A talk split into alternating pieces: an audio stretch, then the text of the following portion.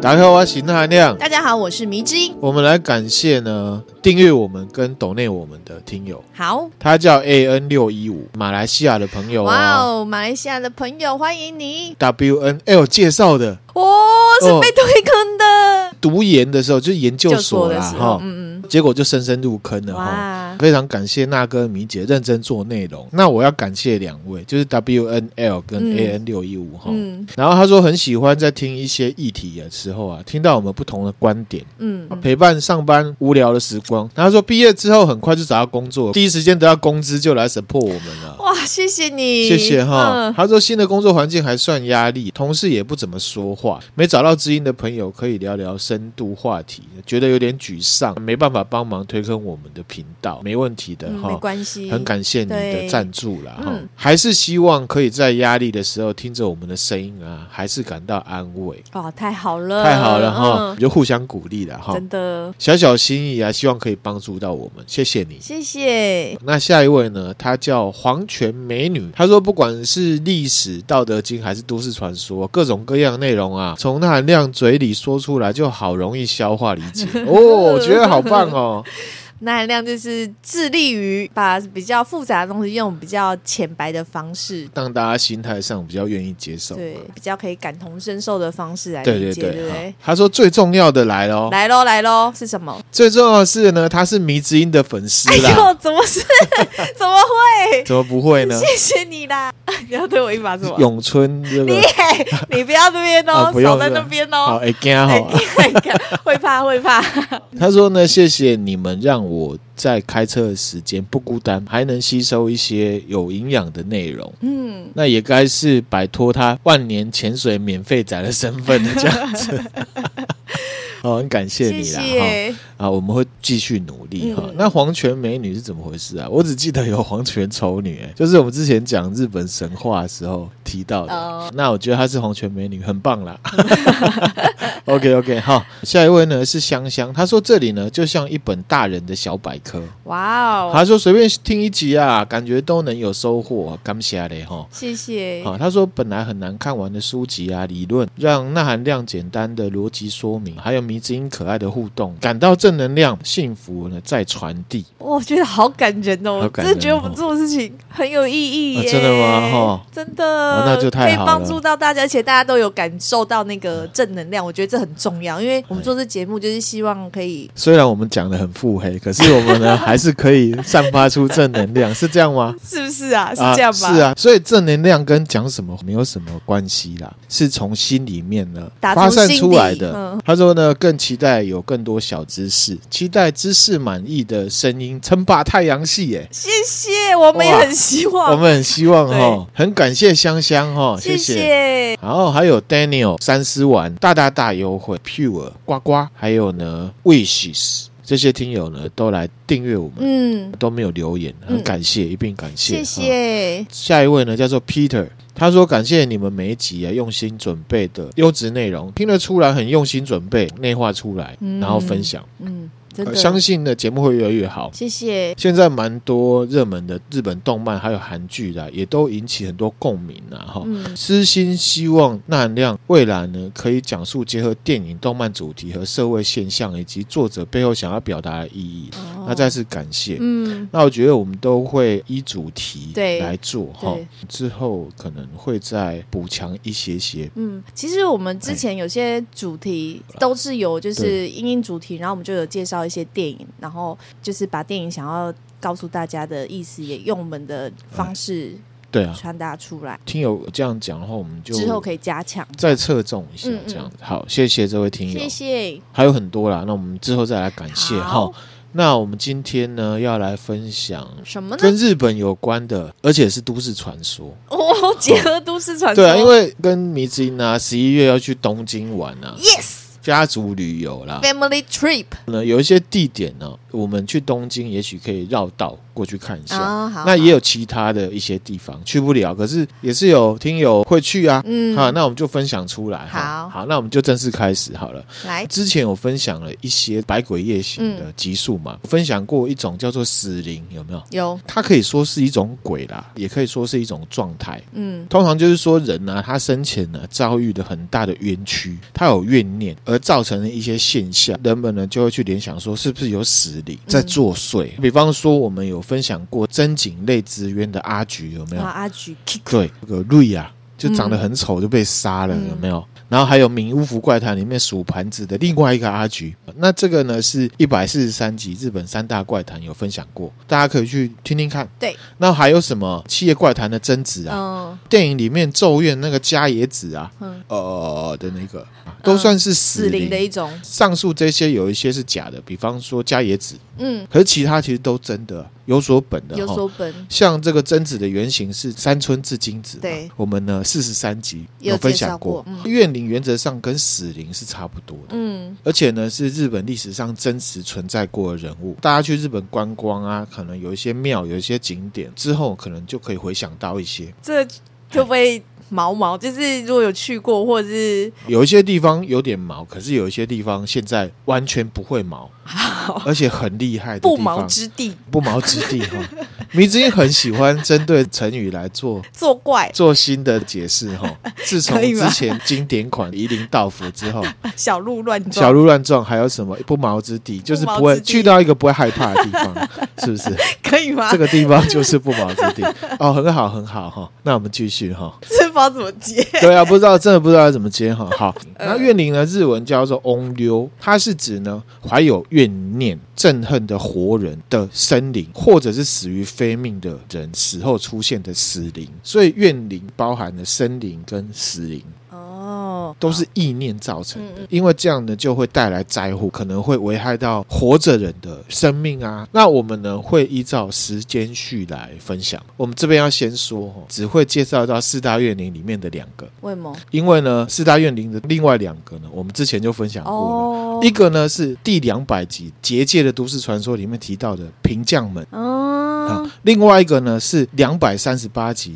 百鬼夜行》里面最大咖的大天狗啊崇德，天皇，而且以时间序来讲，这两位是四大院里面的第三个跟第四个出现的，其实嗯更早还有。还有以时间序来看，平将门的时间是平安时代，对应中国就是唐朝末年唐昭宗的时代，他是唐朝的第二十三任。他、其实唐朝只有二十四个皇帝，算是尾声了，唐朝尾声了，对不啊对？对，没错哈。那崇德天皇出生的时代就更晚，是镰仓时代北宋的时候。嗯，他出生的那一年呢、就是北宋有一个宋江起义，真实人物就变成《水浒传》的原型。哦，宋江镇那对，个，就是梁山伯一百零八条好汉的 leader 就是宋江，嗯他是真人真事的。好啊，那刚刚讲到平将门跟崇德天王是第三个跟第四个，那最早的怨灵大学长是谁？学长男的哦，对，他是男的，不知道哎，不知道哈。他呢叫做早良亲王，早良亲哎，王不认识对不不对认哈？识哎，好，我们讲它之前，我们先来一个斗知识。日本啊，建立以天皇为中心的律令国家的时代啊，是我们之前在介绍日本忍者那一集有提到。嗯飞鸟时代的时候，有一个圣德太子，他引进了中国的一些政治跟社会制度，嗯让原本啊日本它以士族各自为政的状况呢，嗯变成中央集权，成为日本国。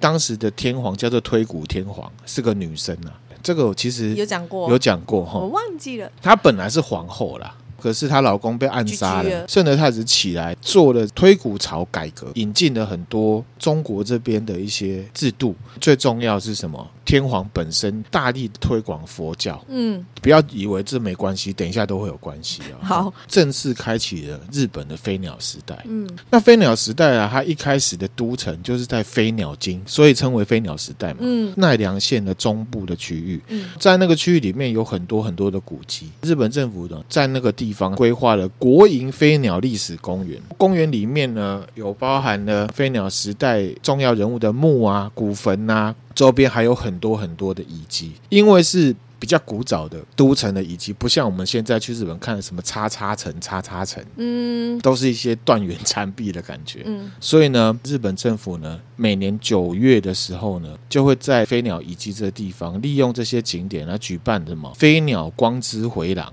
你看一下，哦、很漂亮，从西元五百九十二年推古天皇继位到西元呢七百一十年中间，就被称为飞鸟时代。嗯七百一十年之后呢，天皇迁都到奈良的另外一个地方，那就称为什么平城京。嗯，平城京从那时候开始就称为奈良时代。啊，飞就是鸟接续就是奈良，对，那就是因为从飞鸟京移挪到移到一样是奈良的另外一个地方，嗯叫平城，嗯嗯奈良时代。嗯移的这个都城啊，平城京这地方，仿效当嗯时唐朝的长安还有洛阳。唐朝那时候就是有两个很繁荣的都城啊。那这个平城京呢，已经被列为呢世界文化遗产了。嗯，所以大家去奈良，除了去看这个鹿之鹿外，其实也可以去看这个文化遗产，嗯，这样子哈。所以这是他那个长的样子，这个是他那个长的样子，难怪有一点那有一种感觉，有唐朝朝，感。嗯，平城京后来是什么时代？我们常常看阴阳师就知道，平安时代，平对安不时对？代对，从奈良时代进到平安时代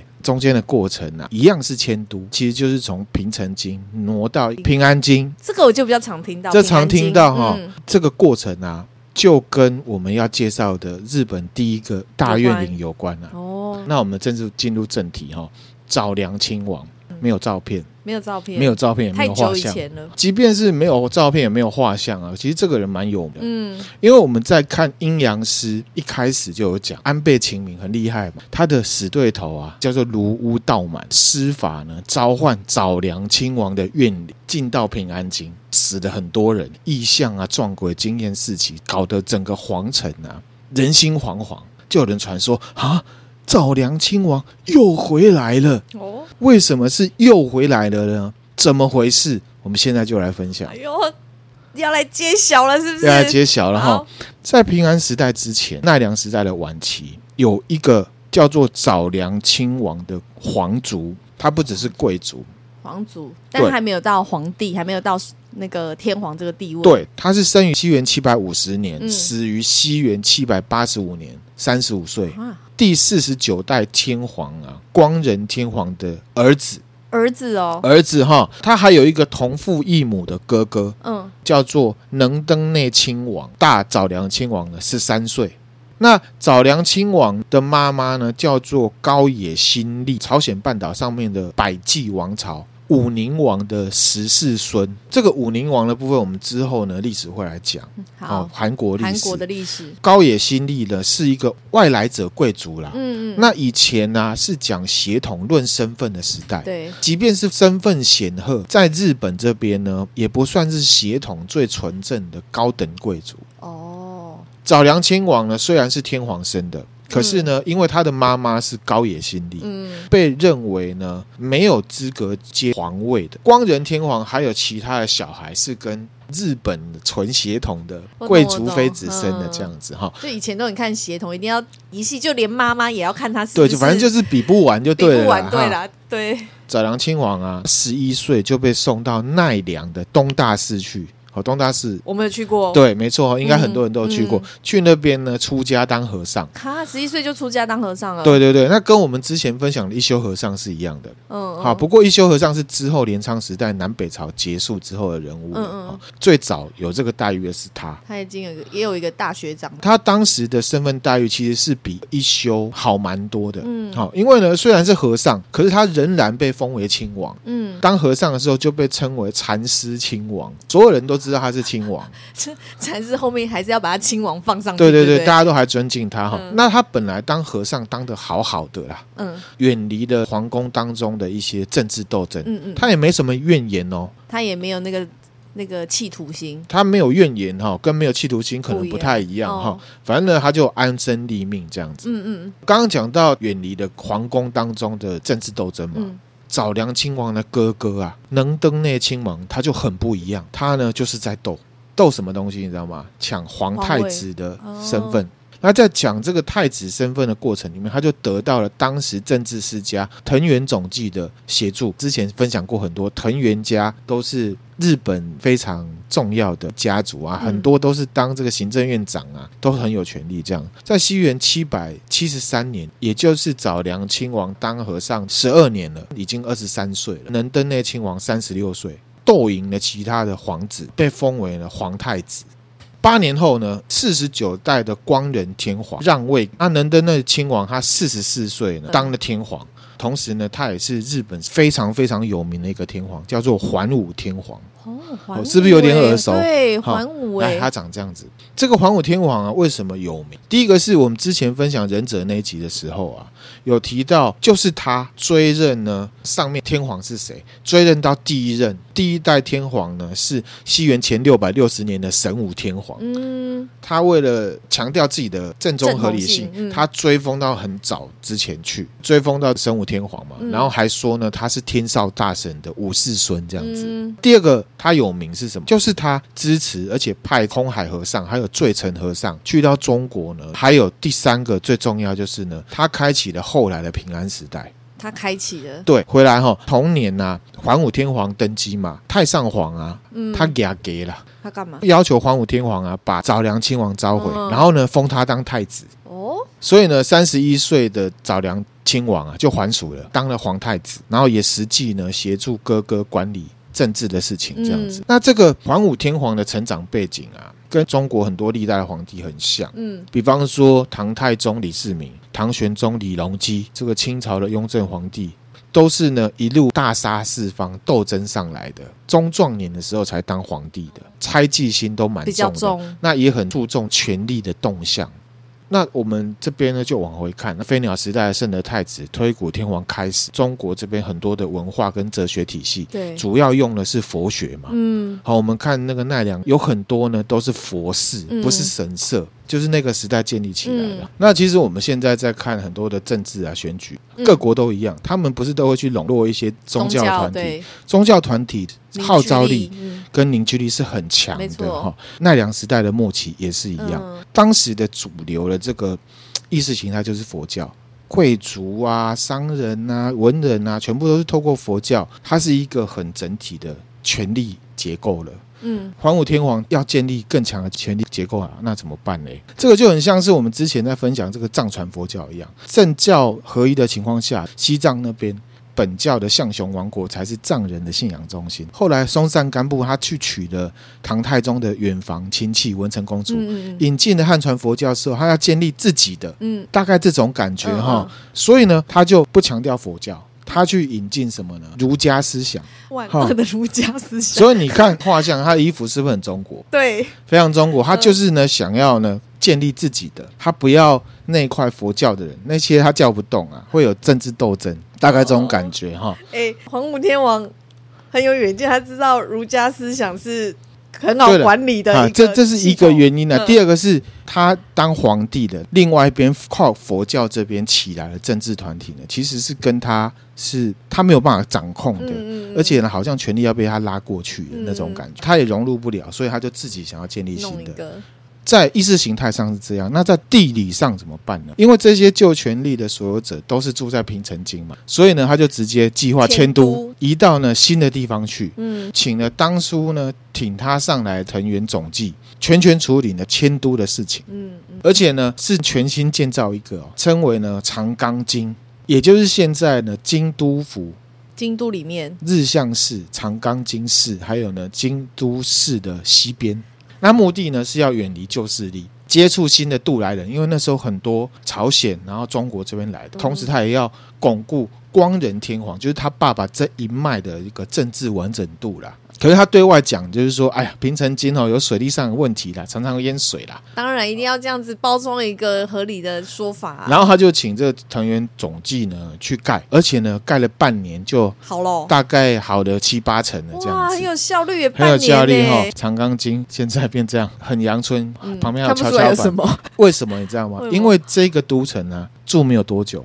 他没有搬又搬，哦。那原因是等原一下会因哈、讲等一下我会讲哈、嗯那这是第一个，这个桓武天皇想要搬的原因。嗯那第二个原因是什么呢？就刚刚有提到哦，桓武天皇对权力有点敏感。嗯事实上，他当了天皇之后，他自己有生小孩，嗯可是呢，他的爸爸却要他呢立自己的弟弟早良亲王当太子，嗯所以他对弟弟也是有点忌惮的。嗯这时候呢，事情就发生了。西元七百八十五年的时候，藤原总纪啊，他还在长冈京里面忙，嗯哦，因为呢，桓武天王已经住过来了，平城京的政事呢，他就交给弟弟兼太子早良亲王来处理。结果呢，藤原总纪他在长冈京的时候被政治暗杀，哇，被人家用暗箭哦，很远这样射死的，嗯就有点像是现在那个狙击枪 一样，biang biang 就把他杀死了。嗯，桓武天王震怒，调查，调查，结果凶手抓出来是当时呢在平城京里面的这个少纳言、大纳言、中纳言、少纳言，嗯其实也是高官的嗯哈、一个叫做大半家持的人呢，在主导这个政治暗杀的事情。嗯，好，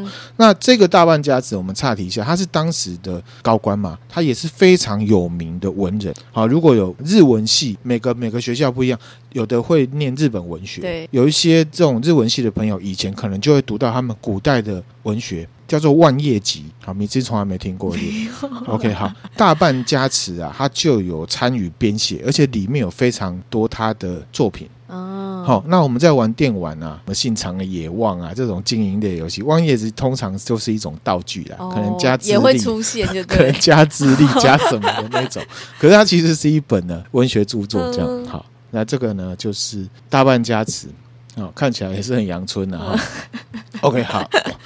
那政治人物的考量，当然就是很政治嘛，对啊特别是桓武天皇，争权好夺利，他正在巩固权力，他嗯迁都也是为这事情。嗯他在搞这个长冈京的事情，大臣又被暗杀，他是不是很生气？因为这个暗杀事件就造成了非常非常多的人被连坐、入狱啊、被杀嗯、被流放。那刚刚提到桓武天皇啊，他对弟弟有忌惮，对不对？对，而且呢，确实现在史料上是没有证据。身为哥哥的桓武天皇就指称呢，找梁亲王了是要夺权的。这件事情其实背后是他，顺便把他干掉，拔掉找梁亲王的太子身份，把他幽禁在呢京都的以训寺。好，以训寺其实可以去，为什么呢？我们之前在介绍这个耳代的第一集的时候，有讲到作者中山四郎有没有？他去拍的京都太秦牛记，有讲到神佛习合的事情，提到一些日本天台宗的事情，嗯讲到这个醉城和尚去向空海大师学密宗嘛，嗯他们呢第一次见面的地方就是以训寺，而且呢里面有一个国宝，真的可以去看。好、大家如果去，里面有一个呢八百一十年的日本国宝，哦，八百一十年哈、就是木造的毗沙门天地像。那这个地址呢是在京都府长冈京市经理三之十四之七啦。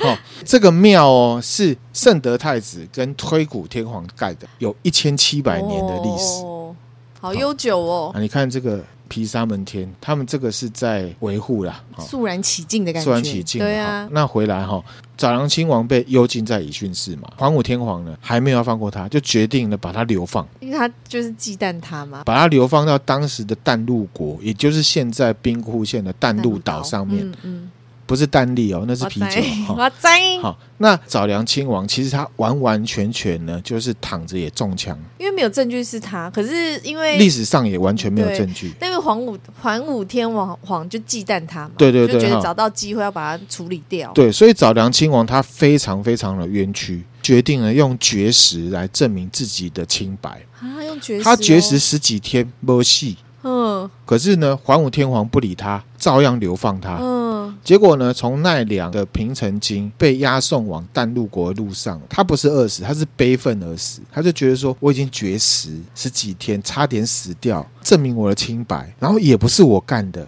可是你却完全不鸟我，我本来是和尚，干好好的，我也没有要当太子，你把我找回来封我当太子，然后呢出事了怪我，绝食你还不鸟我，还直接把我流放，而且我们是兄弟，很冤屈哎、超冤屈的，嗯对不？对？如果我是他的话，我真的也是嗯，会很这冤样屈哦哎、这真是有苦说不出哎、对他悲愤而死，在路上就死了。桓武天皇呢，还下令呢，死后针对身体呢来处刑，哈，台给尬搞就对了。然后尸体就直接埋在淡路岛上，就是说你死了，我还是要流放你的意思。好好狠很哦，狠哈、好狠哦！他怎么可以为了自己的这种猜忌心，这是他亲做这件事情是要给其他人看的。自己的亲弟弟耶？我对我弟弟就可以这样干，你跟我非亲非故，你皮给我扒紧一点，不要惹我，我疯起来呢，连我自己都都怕。怕大概这个概念，啊！可是自己的亲弟弟，重点是这亲弟弟所以他是史上第一个怨怨灵很合理，当然，历史上啊，考究就像我刚才讲，早良亲王被诬陷啊，对因为呢，桓武天王他想要安插自己的儿子安殿亲王当皇太子，要先把他干掉才行，就被黑锅了。嗯西元七百八十五年的时候，早良亲王死掉了。那为什么他是怨灵？因为很冤呐、啊。对对对，后面就有很多的现象要发生了。日本史上第一个怨灵要开始复仇了。嗯，早良亲王过世的隔年啊，西元呢七百八十六年，也就是延历五年哦。延历这年号呢，日本历史上发生非常多事，等一下我们会讲。桓武天皇的宠妃的妈妈过世了，然后这时候呢，桓武天皇还没有想到是怨灵作祟，就是岳母她年事已高嘛，对，这样子。没有想太多，对，两年后，他的这个宠妃叫做吕子，才三十岁，也也居死居了。然后呢，桓武天皇的生母过世，嗯三个月后，三十一岁的皇后也死掉。嗯，同年七月，另外一个妃子也死掉。这些后宫嫔妃哦，都不是什么长期卧病过世，就就死是都掉了突然间的，对，现代人来看，有可能是其他的疾病，比方说心肌梗塞，心肌梗塞啊、脑溢血啊，嗯因为他们都没运动，吃很好，哦，哦，有可能，哦对不？对？可是古代人就会觉得这是怨灵作祟，嗯当然他是怨灵作祟也是不无可能的、啊、嗯嗯哈、嗯死了这么多人，对不对？同年，他的太子安殿亲王破冰，哇，这时候呢，桓武天皇就命令啊，《长冈经》里面七间庙所有的僧侣啊念经祈祷。那这时候呢，桓武天皇就想到啊，是不是他弟弟造成的？因为弟弟在被软禁的时候，一心想要想要解释，可是自己呢却完全不理他，所以呢心越想越慌，命令他的手下有没有去到淡路岛打扫早良亲王的坟墓，还设置了专门的守墓人这样子。接着呢，七百九十年，也就是两年后，日本有没有夏天流行瘟疫，嗯秋天、冬天呢爆发什么痘疮？痘疮呢就是天花啦。嗯 smallpox 之全国各地呢有旱灾，然后又有瘟疫，死很多人这样子。嗯到了西元七百九十一年，这个瘟疫还是依然很猖狂，旱灾一样非常的严重。嗯，八月呢，伊势神宫就是他们那边重要的一个宗教地点嘛，被纵火。被纵火，安殿亲王的病呢，也都没有好转。嗯这时候，桓武天皇去问阴阳寮里面的阴阳师，嗯，一卜卦就说：“哎呀，一切都是早良亲王的怨灵在作祟。”阴阳师也这么说，阴阳师也这么说。嗯，桓武天皇他平常心里就有鬼，因为他做了亏心事嘛。对，还知道心虚哦，对，听到阴阳寮这样子强化，嗯，马上呢又派了人呢去到淡路岛去打扫，整建他的弟弟的坟墓， 这次整件不是只有打哦扫不而已，是只有打扫，可是 呢没有用。来不及了啦。对啊，如果我是找梁亲王，我就会想说，我生生前我生前你不都不理我吗？对那、啊，你现在这样弄，我就要理你吗？之前不是旱灾吗？对，八月的时候，同年呢，豪雨不断，长冈京呢淹水泛滥，变成沼泽，嗯，哇，非常严重哦，很极端呐、很极端。嗯所以是不是很有可能真的是怨灵？power 很强哎、很强哎、好、西元七百九十四年的时候啊，桓武天皇啊觉得这样不行，不，行，要逃跑，决定呢要迁都到哪里？平安京，平安京。那平安京为什么叫平安京呢？是请阴阳师算出来平安乐土啊，嗯，就是呢现在京都的市中心这样子。嗯之后的天皇啊，其实都住那边，一直到十九世纪末大正奉还的时候，明治天皇呢搬到江户东京的千代田。这一次平安京啊搬过来嘛，汇集了这个阴阳师的意见，把它设计成呢防堵所有怨灵的一个咒术空间哦。然嗯后咒术空好，间、这个北方玄武的地方呢，有船冈山；东方青龙的位置有鹤茂川；南方朱雀是巨琼池；然后呢，西方白虎呢是山阳、山阴两道，有四个神来对应就对了。而且啊，这个桓武天王他很急哦，元旦的时候宣布要迁都，十月的时候平安京还没盖好，他就搬过去了。赶快跑过去，赶快跑过去了嗯哈！两年后，桓武天皇啊下命令，在鞍马山呢建立鞍马寺，嗯就是呢，后来元义经遇到崇德大天狗的那一间，嗯哦，这个是桓武天皇盖的。平安京这地方盖了很多很多不一样的神社，嗯在鬼门东北方呢，就配置了阴阳师。这个就很有名了哈。安倍晴明啊就是平安时代的大阴阳师嘛，对，住的地方呢就是鬼门的地方，哦，它其实被设置来就是要防止呢早良亲王的怨灵再进到平安京来。嗯，让他镇住那边，就对对对对镇哈住那边，西元七百九十八年，也就是延历十五年的时候，皇太妃啊死掉了。嗯，我刚刚讲到桓武天皇的延历年间发生很多事，对，比方说延历十六年，征夷大将军板上田村麻吕大破虾夷，我们嗯嗯之前有分享过。对，四年后，他把阿迪刘维带到平安京去见天皇，嗯，天皇呢怕他造反，说他是鬼，阿迪刘维呢斩首，让嗯他变成大越丸。这个呢是我们日本鬼代表的内有容。讲过，这个时间点呢，桓武天皇啊派了两个高僧去到淡路岛去呢，在早良亲王的墓前面呢念经谢罪，也没什么用。然后一呢定，没用的，过了两年呢，富士山爆发，火山灰整整下了三十五天，哇塞，这是天灾人祸一起耶 一，起啊，所以才会连结说是不是早良亲王啊？嗯，嗯桓武天皇实在没办法了，他就追赠早良亲王重到天皇，拜托你，我让你当天皇总行了吧？不行，我都死了，有什么用？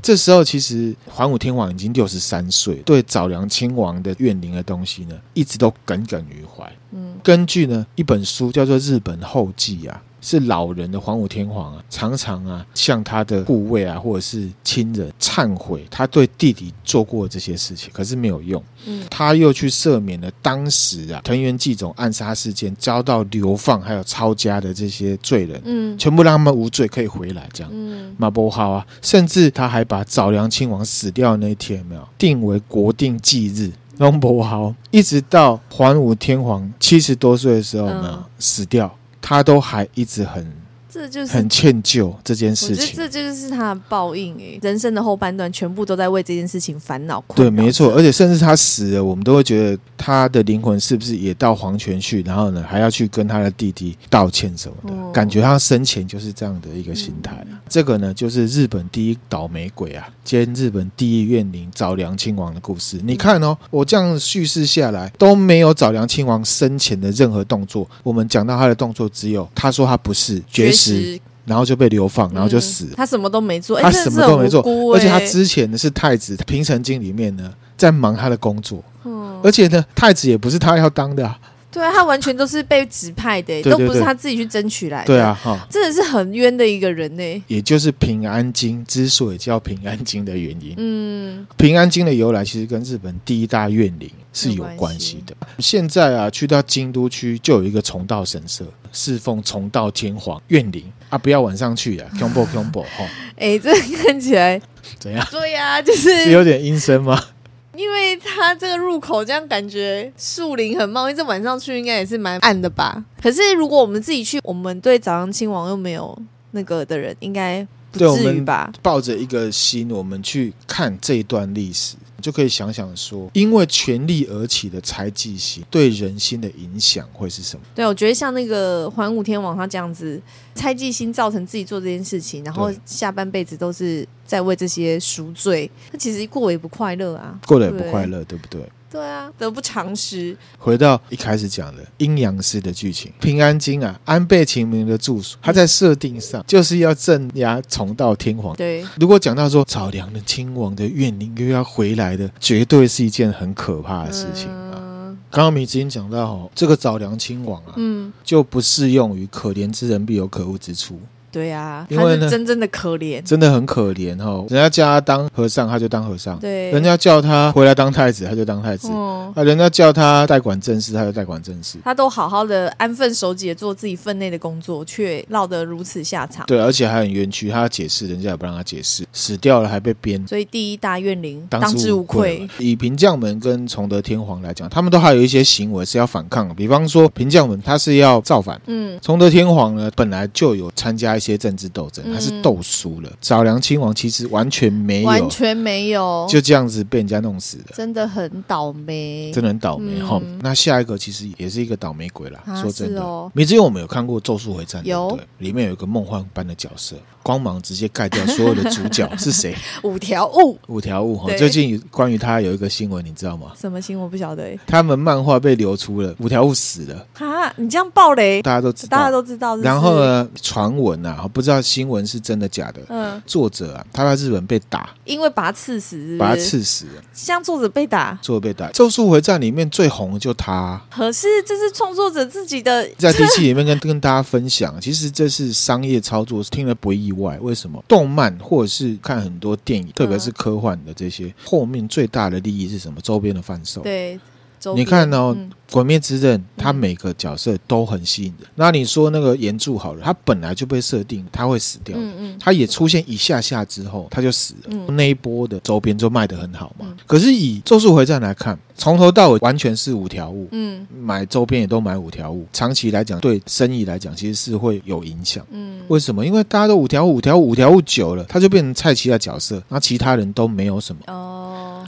就太着重在五条悟身上，对啊再，所以太把他偏刺重，哦死，然后呢，嗯再来刺这激个其他的角色。你说像《海贼王》，每个角色都有喜欢他的。好，那我们回来，还有另外一个就是呢，电影版的主角痴情男子乙骨忧太。嗯，嗯，你已经记得嘛？嗯哈、这两个人呢是远房亲戚，剧情里面有交代，而且呢灵力都超强，你知道为什么吗？日本历史上四大怨灵之一啊，菅原道真的子孙。哦，他们都是子大子孙哦。四大怨灵的第二个呢，就是菅原道真。嗯，菅原道真长这样子，来给美金看一下。 这是看得出来什么？好，清源道真呢，他是出生在西元呢八百五十四年，嗯死于呢西元呢九百零三年。嗯他是日本平安时代的学者、诗人兼政治家。嗯，他被日本人呢尊为什么学问跟艺术之神？哦，就是如果台湾拜文昌帝对君文嘛，昌日本人他们呢就会拜菅原道真。哦，哦，可是，在那之前，他是超级怨灵。在日本呢，相对于菅原道真，另外一个就是什么武神板上田村麻里，嗯像台湾武圣就是关公嘛。嗯嗯，好，可是日本是这样的组合。这个菅原道真，嗯他五十八岁过世，三十三岁的时候呢被朝廷呢认为文章博士，就是呢当时日本读书人当中呢最有学问的最高荣誉就对了。嗯家世背景呢也不错，他爸爸呢是兼元世善，妈妈呢是出自于大半家，就是刚刚讲到那个大半家池的后代。哦，嗯那大半家子也是超级大文人啊，所以菅原道真这么厉害，也是妈妈那边的家学渊源啊。菅原道真他姓菅原嘛，嗯可是呢，其实原本他们家族不姓菅原，嗯而是姓土师，不是偷杀了 哈，土地的土，嗯老师的师。土师土司这个姓呢，在日本是古姓。嗯我们之前来分享这个少年 A 的时候，那个受害者叫土司纯，嗯嗯就是姓这个土司。嗯那这边就会有一点点传说色彩。八十九集日本人形的都市传说那集有介绍到，去大阪观光的时候，坐车会经过界市。对界市那边呢，发现了世界文化遗产百蛇鸟古坟群，对，挖出了一种陪葬品，叫做直轮嘛。记得这个记得哦，这嗯个好，迷之音说这个很像什么角色？无脸男无脸之类男的嘛哈，嗯那这个就是用来呢代替真人或者是动物啊，嗯跟皇宫贵族还有天皇陪葬的物品。那传说呢，在飞鸟时代之前哦，有一个叫做野见树弥的大力士，他向第十一代哦的垂仁天皇来建议说，哎呦，我们不要用活人来陪葬，很残忍啊，对我们用直轮哦是他建议的对，哦，十一代是西元前的哈，嗯有点神话色彩。后来呢，野见庶民他就被垂仁天皇任命，专门负责呢贵族皇族的殡葬事宜，嗯职位叫土司职，哦就是有点偷工啊的感觉哈。哦可是那时候是帮贵族，所以是高级的官位。嗯野见庶民啊，后代就改姓为土土司司啊，因为以前都是土葬、嗯啊。这个就是野见庶民，看起来是不是很威猛？大力士的样子，大力士 的，好这个那背有那个对大力士的曲线，那我在 DC 有看到有听友啊，家里面的长辈都很爱看日本的大相扑，可以跟你的亲人介绍哈、这个野见树迷偷广啊的祖师爷之外呢，他也是日本相扑的祖师爷。大致上就是因为他力气很大，他可以呢轻易的击败敌人这样。嗯那如果我们有看漫画《刃牙》的话，里面有个相扑角色叫做树迷啦。那漫画里面的设定，他就是野见树迷的后代，第两百七十二代。所以呢，这个树迷五条悟。伊谷犹太跟全员道真是同祖先的，嗯这个野见一族有没有？除了金元道真还有这些虚构的漫画人物之外，他还有一个后代是非常非常有名的，嗯就是毛利一族。毛利小五郎的毛利，最有名就是战国时代的毛利元就。嗯官员之战的时候呢，毛利家他是站在西军丰臣这边的，以结果论输了嘛，可是他仍然是强反，所以他在江户时代就被视为是外样大名。嗯幕末时有提到，对不对？就是常州反。藩。然后常州藩，这维新之后啊，甚至到现在都是握有日本的政治权利的，嗯嗯，也是跟建元道真是有嗯关的同祖先的这样子哈、其实这个毛利元就 N NHK 也有大合剧，年轻时代的这毛利元就呢是 V 六的森田康彦，这个有兴趣的听友可以找来看。那这边呢不另外介绍了哈好。就像米子英讲了，关于毛利大家比较熟的应该会是毛利小五 郎了。 对，啊我一直觉得米子英的弟弟啊，也就是我的小舅，很像毛利小五 郎。因为随时随地因为出去睡，玩有没有？只要上车他就睡，很像被柯南打了一个麻醉针一样。那不用是是麻醉针就可以好了。好，那回来哈、五条悟啊，以古犹太的灵力为什么这么强？你知道吗？哎就是金元道真的后代啊，就是因为他是建元道真嗯后代，而且蛮特别。他原本是怨灵，现在是大神，他被封为天满天神，天满天神哦，然后还有什么火雷天神，哦，供奉建元道真的神社叫做天满宫，天满宫哎，是不？是很耳熟？对啊，天满宫在全日本有一万两千座的分社，那么多一万两千， 超多的耶，每年有七百万人次去那边拜拜。你看啊，这个仙人大神是不是很？有时候是温文儒雅的天满天神，有时候又是看起来很威的这个火雷天大神神。这到底为什么？我们就要从他的悲壮的一生开始。好，刚刚讲到他家世很好，然后很会读书，对不对？政坛里面去当官，嗯而且呢，被当时的宇多天皇注意到了。嗯，重用他。我刚刚有讲，其实藤原家在日本这样下来都是很有政治那个的。这宇多天皇就是要压制藤原家，重用了兼元道真呢、哦，来做改革，开启了非常有名那时候的宽平之治。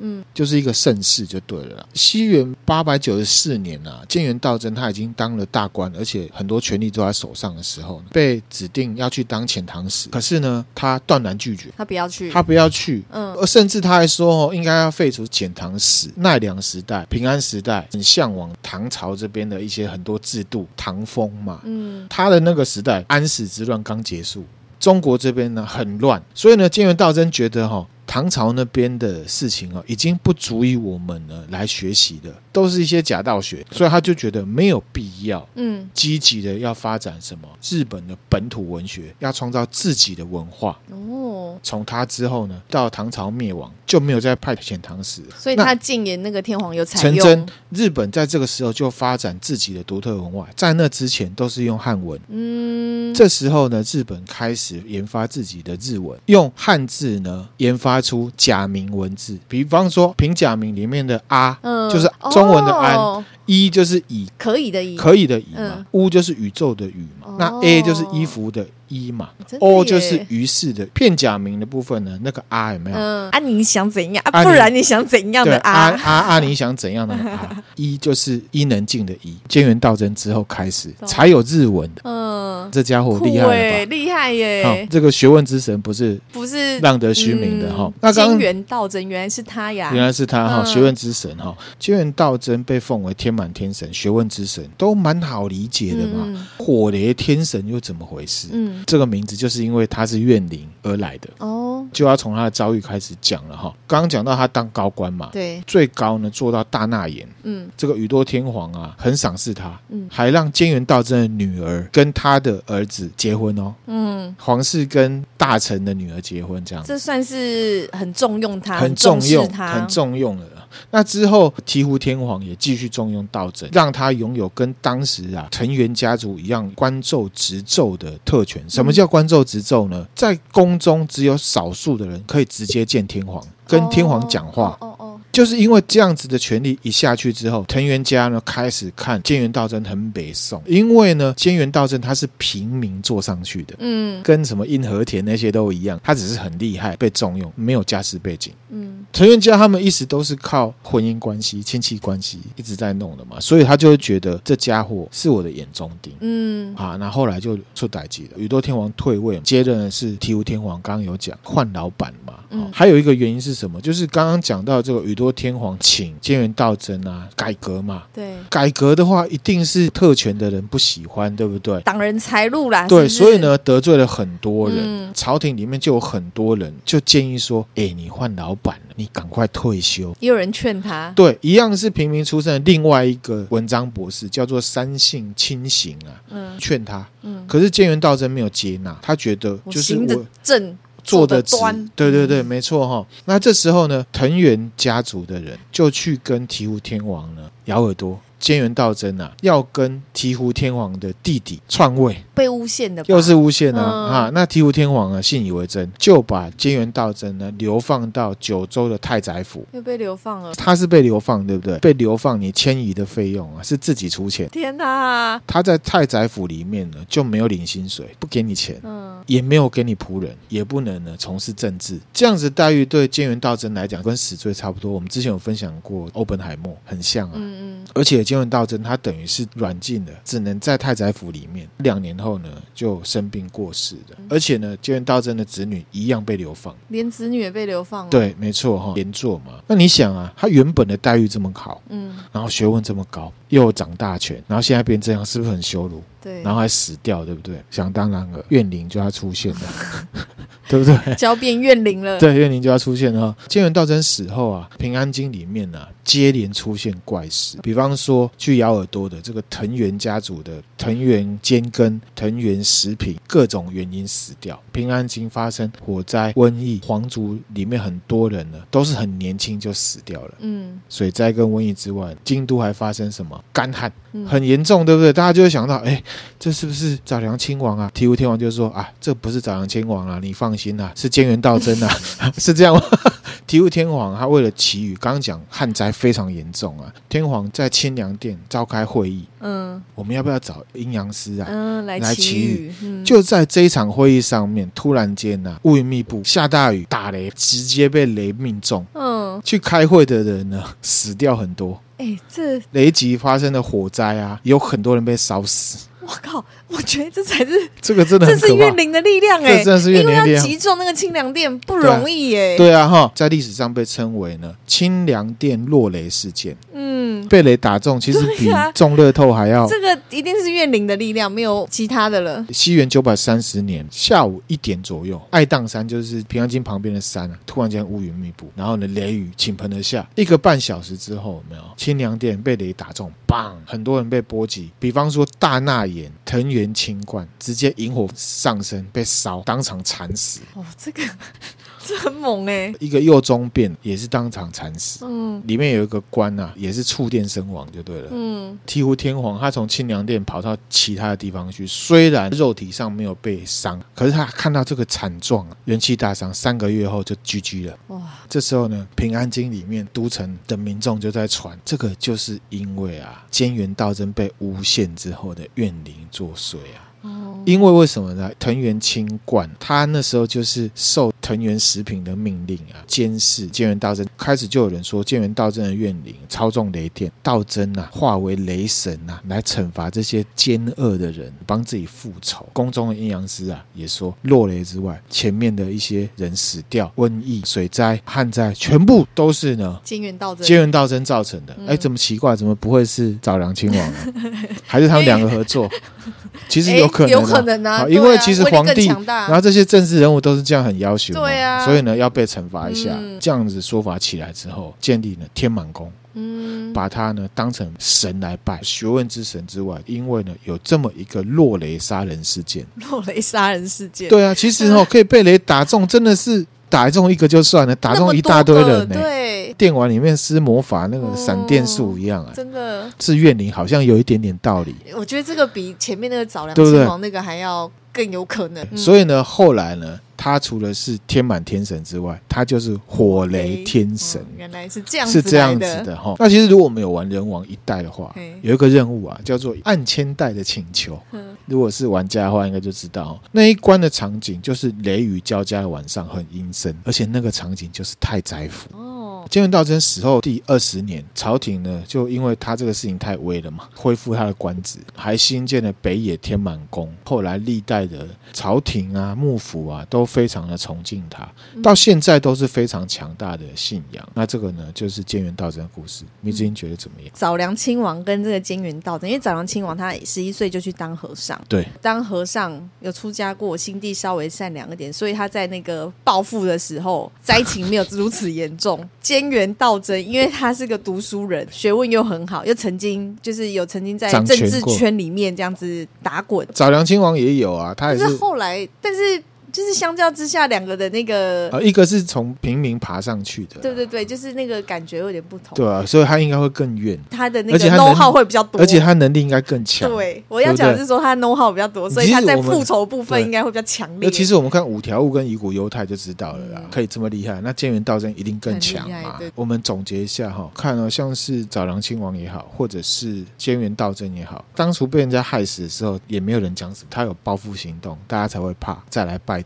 这样的概念呢，在日本被称为什么？御灵信仰，御便当的御，嗯灵就是灵魂的灵。嗯比方说，我们之前介绍过这个铁轮女宇治乔姬，嗯，数盘子的阿菊、幽灵七人组，再加上我们先先后后介绍的这四大怨灵啊，有一些像菅原大战直接变大神这样子东西呢，就是御灵信仰。嗯拜你，你不要来害我。嗯一百七十一集讲牛之手的时候，我们有讲过，京都有一个什么奇缘记。嗯，奇缘记主要是因为瘟神信仰牛头天王，嗯你已经记得吗？记得，除了瘟神信仰之外呢，还有非常大的一个部分御灵信仰。御灵信仰是平安时代那时候的日本的主流思想，他们对灵魂的看法就是这样子。嗯御灵信仰完全体现出来就是奇缘记，嗯奇缘祭就是用来呢体现这样子的御灵会演化出来的祭典哦，祭拜他们，那防止他们呢成为恶灵。具体怎么样体现这样御灵会，你知道吗？就是这个就是我们常看到的啊、我们常对不对看到他们就是他们会有一个很大的神教车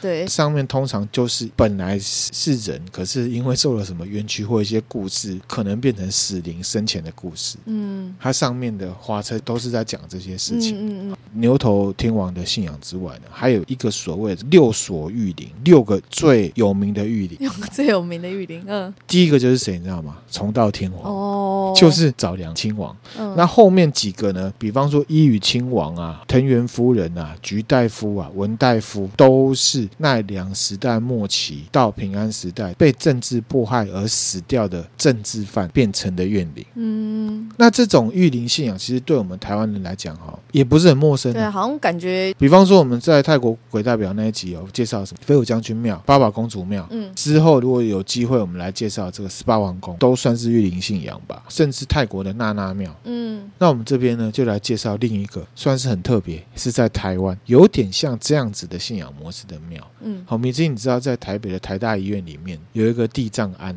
它是拜什么，你知道吗？我不晓得哎，医公医婆，一公婆是不是一公一婆，医公婆就是医公医婆啊，嗯就是一男一女。台大医院呢，西子的病房外面，现在呢是肿瘤病房的位置。哦，为什么会有这个哈？在那边住的病人啊，相传都有看到，就是一男一女的真的哦，出现在梦中，或者是出现在他们眼前这样子。嗯这个一翁一婆庙，他们本身是地藏庵，主祭的是地藏王，嗯有其他的，比方说五爷啊、地基主啊、门神都有拜。可是呢，里面就还有一个就是一公一婆。嗯根据台大医院的说法是说，因为每到农历七月的时候啊，住院的病人跟家属为了求心安，就会去里面拜一公一婆。嗯就有传说，在医院里面工作的人听病患讲啊，半梦半醒之间呢，有看到两个一男一女的人，这样。好，那可是后来呢，他的属性呢变化了，就一样是御灵信仰，所以大家就开始拜他。嗯那也有人会说啊，那个就是土地公、土地婆啦，哦，好这然样子后好开像始听起来比较他原本的状态，我们心里面很不安的对对对那种感变觉安去心一变的点哈。嗯香火蛮鼎盛。据台大医院妇产科的一个医生施景忠，他说到，他有接触过一个孕妇，宝宝的状况其实不太乐观，出生之后就有脑出血的状况。啊那甚至住进了加护病房，爸爸妈妈呢很担心，很沮丧。护理师就为了要安慰他们，就说：“哎，我们台大这边有义公一婆啊，可以去拜一下啊，求个安心啊。”拜了之后，不知道是巧合还是怎么样，宝宝就脱离险境了。哦这集是都市传说嘛对，哈，我们就仅供参考。嗯那含量的解释是说，拜拜就是求一个心念的集中，去跟神明讲话的话，都是最纯粹的那种心态，祝福或者是求助。可能在过程里面呢，就是会滤掉一些呢担心的那种负面嗯思考。那含量也有分享过嘛，我觉得心念是有力量的。那也许就是这样的心念，无形之中呢传达给宝宝了，那给他一些助力也说不定啦。不论怎么样，就有人认为说他们就是出现在病房里面的比较特别的存在啊这样子。嗯这收尾是不是跟前面都没有关 系？不会啊，就是玉林信仰的一对对个对类玉林信仰回到台湾类似的一个信仰。今天分享的内容就到这边了。阿米之音觉得怎么样？我觉得哈，就是以前扫梁亲王跟这个菅原道真菅原道真都是被政治迫害，然很后很惨哈。很惨，然后明明就是都好好的做事，招人眼红，所以也都是完全都是被招人眼红、对啊而且都是利益上面的冲突。嗯分享出来这个怨灵的故事，除了他们威力很强之外，嗯嗯，回到我们自己身上，猜忌为了权力啊做这种坏事，其实这有点像我们看有一些狗狗，它在咬它的狗骨头，对很多事情都很激进，你随便动一下，它就觉得你是在抢它的东西。嗯其实真的不用，嗯，不要对那个狗骨头，不要对那个权力。这么的那不要个，这么的痴迷执着，不只是这两个怨灵，其实四大怨灵都是一样。这些怨灵是因为他们都是贵族，所以呢被记录下来，贵族都会被这样弄了，何况是一般何人，况是平民。嗯，好，那些是我们都看不到的。这样做有什么意义呢？你看，为了自己的利益，然后对去伤害了别人，结果得到的回报是更大的惩罚，不仅害了自己，还害了别人。对啊，然后没错，就是下半辈子终身都在那边对，没错啊，一一律这样子，是啊，这个也让我想到，我之前一直在 DC 里面分享，佛教里面有一个说法，就是什么菩萨为因，众生为果。嗯天皇啊，他就是为了这些果做那些事的时候，没有在想这些果的，嗯嗯，然后等到这些果呢出来了，出来，你才在害怕。嗯，刚刚讲到菩萨为因嘛，你就不要做这些事情。对。啊，是，所以呢，我们做事情，我们还是要想的周全一点。嗯有些东西呢，还是回到老话，让子弹飞一回。嗯，没错，这期就分享大家，我们有 Facebook、IG、YouTube，然后我们现在呢也有在推广呢定期赞助，对希望大家呢可以支持我们。对，定期赞助的话，就会有专属有定期赞助人才可以听到的内容，所以欢迎大家多多来赞助哦，谢谢大家，谢谢啊好，，那我们现在来来回复 Apple Podcast 听友好留言哈。第一则，他给我们五星啦，他叫做从游者。嗨，啊，他的标题是 EP 二五三，他说视觉失调，他写错了哈，嗯应该是视觉失调。他说呢，视觉失调不是我们与恶的距离哦，是瀑布的剧情才对哈。嗯这个呢是迷之音提到了啦对，可是其实呢，一定要有一个有才行 嘛。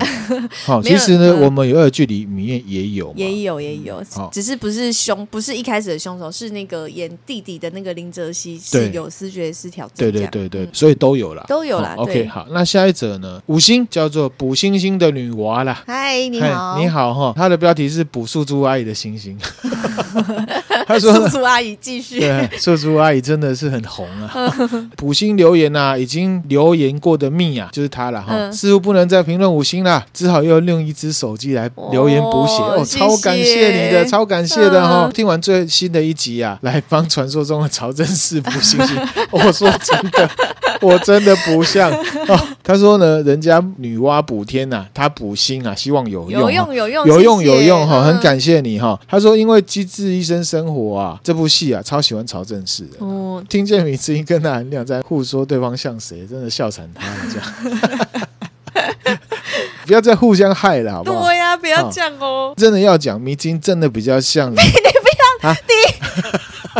好了好了，那就这我样啊。们就是我们自己这样，啊好不好？对对，没错。现在开始害怕，有没有？这位听友他说呢，加入 DC 群已经很久了，嗯嗯，但是他不太会用，也不知道怎么样加入话题哈、哦但是他觉得那边很欢乐就是了哈、哦嗯他希望大家快点加入聊天。欢迎大家一起加哦，入，这是听友讲的哦，嗯哈、他说看到有人也会因为政治话题留视线，他自己是满头问号。哦他说嗯有政治话题吗？还是他没有仔细听呢？不就是一些呢尝试，比方说那那有讲到，一直强调自己学历高的人，强调自己什么学校毕业的人，就是运用呢光阴效应。嗯这个要小心。嗯他写的很可爱，他说“巧亲啊啊啊”， 哦他说这是提醒吧，这哪算政治啊？对啊啊，而，且呢，他说热爱政治的蜜啊，觉得傻眼猫咪 啊，因为连他很热爱政治都没有听出来，对对不对，好，感。嗯谢这位听友，谢谢你哦感谢女娲啦哈嗯。他说每一集都喜欢哦，期待朝政世界面会， 我真的完蛋了，我明知你我不们要好了害好我了，。我跟你讲，啊去做一个面具给你啦。有 OK 没有 OK，好好好好好好，谢谢这位听友。谢谢哈好，那再一则好了。 又是曹正 是，他的五星哈，他叫废柴吗？嗯，你好，他的标题是“本来不认识曹真 是” ，他说喜欢那含量谈话的深度，谢谢，谢啊。谢。啊，喜欢呢迷之音情绪的广度，情绪的广度，这个啊形容蛮特别的，蛮特别的嗯哈、嗯那期待咏春曹真是跟咏春完陈蛋彦了希开 见面会，还要以歌会友，还要以歌会友 哦。我觉得现在我已经在这坑 D C，大了我已经在 D C 里面拉了一位了，在雾峰工作的，嘿我现在呢都叫他什么雾峰李多惠， 所以之后呢，如果我们要唱歌的话，我们要硬拉他来跳舞，这样李东辉要跳舞这样，很感谢这位听友谢了，谢好，谢谢。那还有一些其他的留言呢，嗯我们就之后再来好分享啦。 谢那谢，啊好，我们今天分享的内容就到这边啦，嗯，啊谢谢大家，谢谢，拜拜拜